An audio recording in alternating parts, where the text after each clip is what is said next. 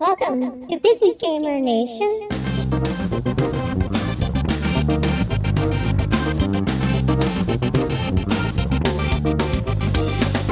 Matt Gilgenbach has been chased by his share of demons. A big one was depression, triggered by poor sales of his action rhythm game Retrograde, which we profiled after meeting Matt at PAX Prime 2011. It looks like a shooter playing in reverse, but is actually more of a rhythm game because you have to basically unfire, which is timed to the beat of the original music we've had composed for the game. Despite the brilliant concept and nuanced execution of his game, it didn't sell well and wasn't ported to Xbox 360, where we have all of our Rock Band guitar controllers, though it is on Steam for $10 if you want to check it out. Matt also suffers from OCD, which means he obsessively replays gruesome scenes from his vivid imagination. But making games isn't just a creative outlet or business for him, it's a place for him to exercise his demons, put them to work, if you will. And the result promises to be a terrifying and innovative entry to the survival horror genre, if it can reach $99,000 in funding by September 29th.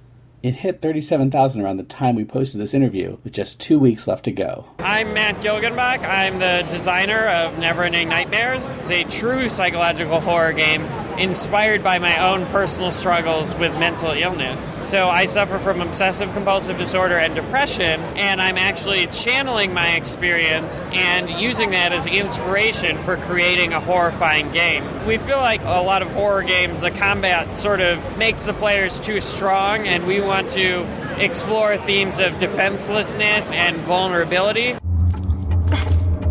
So we're going to have enemies, but the object is going to be to avoid them, to the escape giant them. baby thing that's in the? Oh, that's just sort of a, a teaser. It's not in the game yet. That's definitely sort of a taste of the type of enemies we're going to have. You have to run from this disfigured baby monster.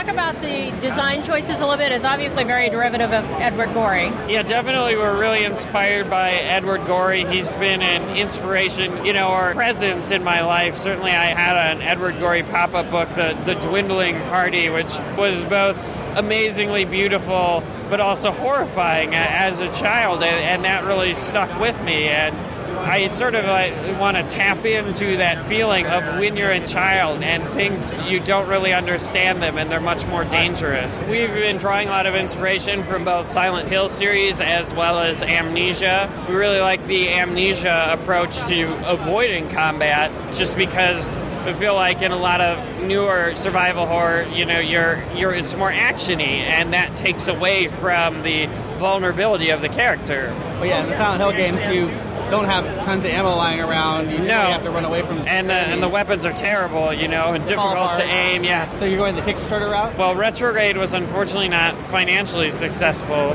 and so I basically couldn't afford to self-fund the development of this game. So we sort of took it as far as we can go, and then we're hoping to get enough people excited about the game such that we can afford to finish it. So you say we, uh, you have partners or Yeah. collaborators? Yeah, we have a, a small team at Infinitap Games. It's about four people full time, and then we're working with very talented musicians and sound designers part time.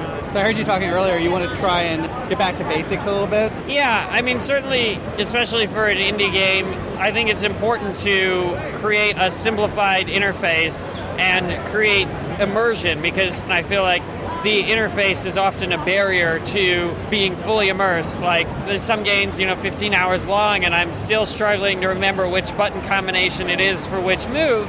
And then every time you have to think about that, every time you have to think about, oh, I'm pressing buttons, it's taking you out of the game world and reminding you you're in a game.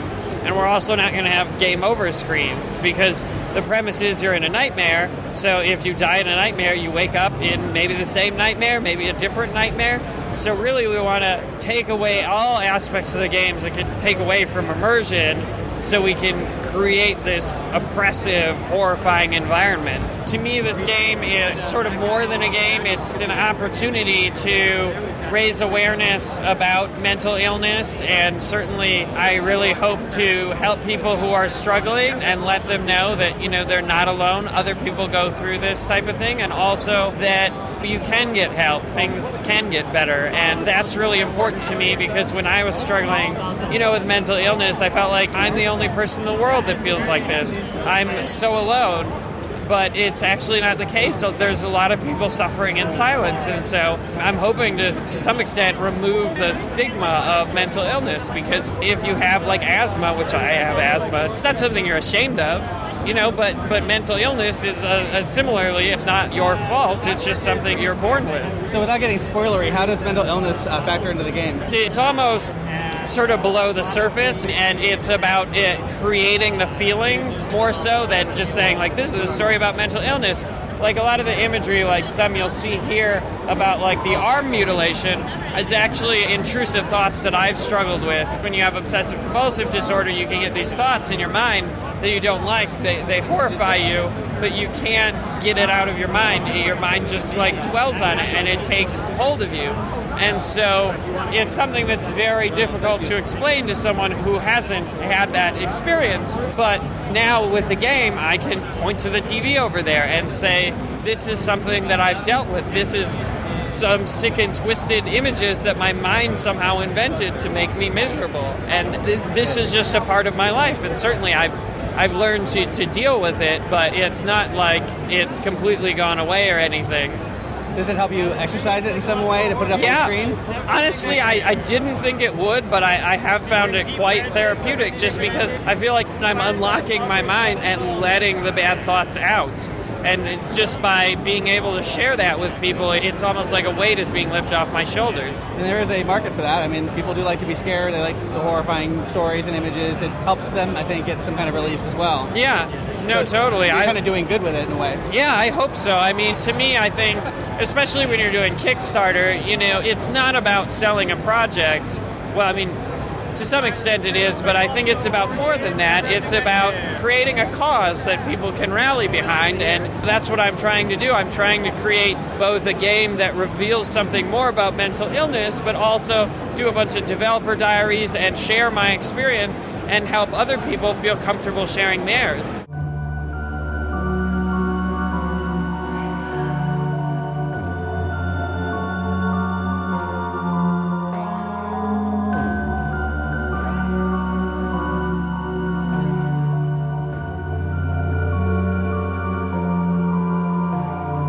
Find show notes, music credits, and other details at busygamernation.com whack podcast.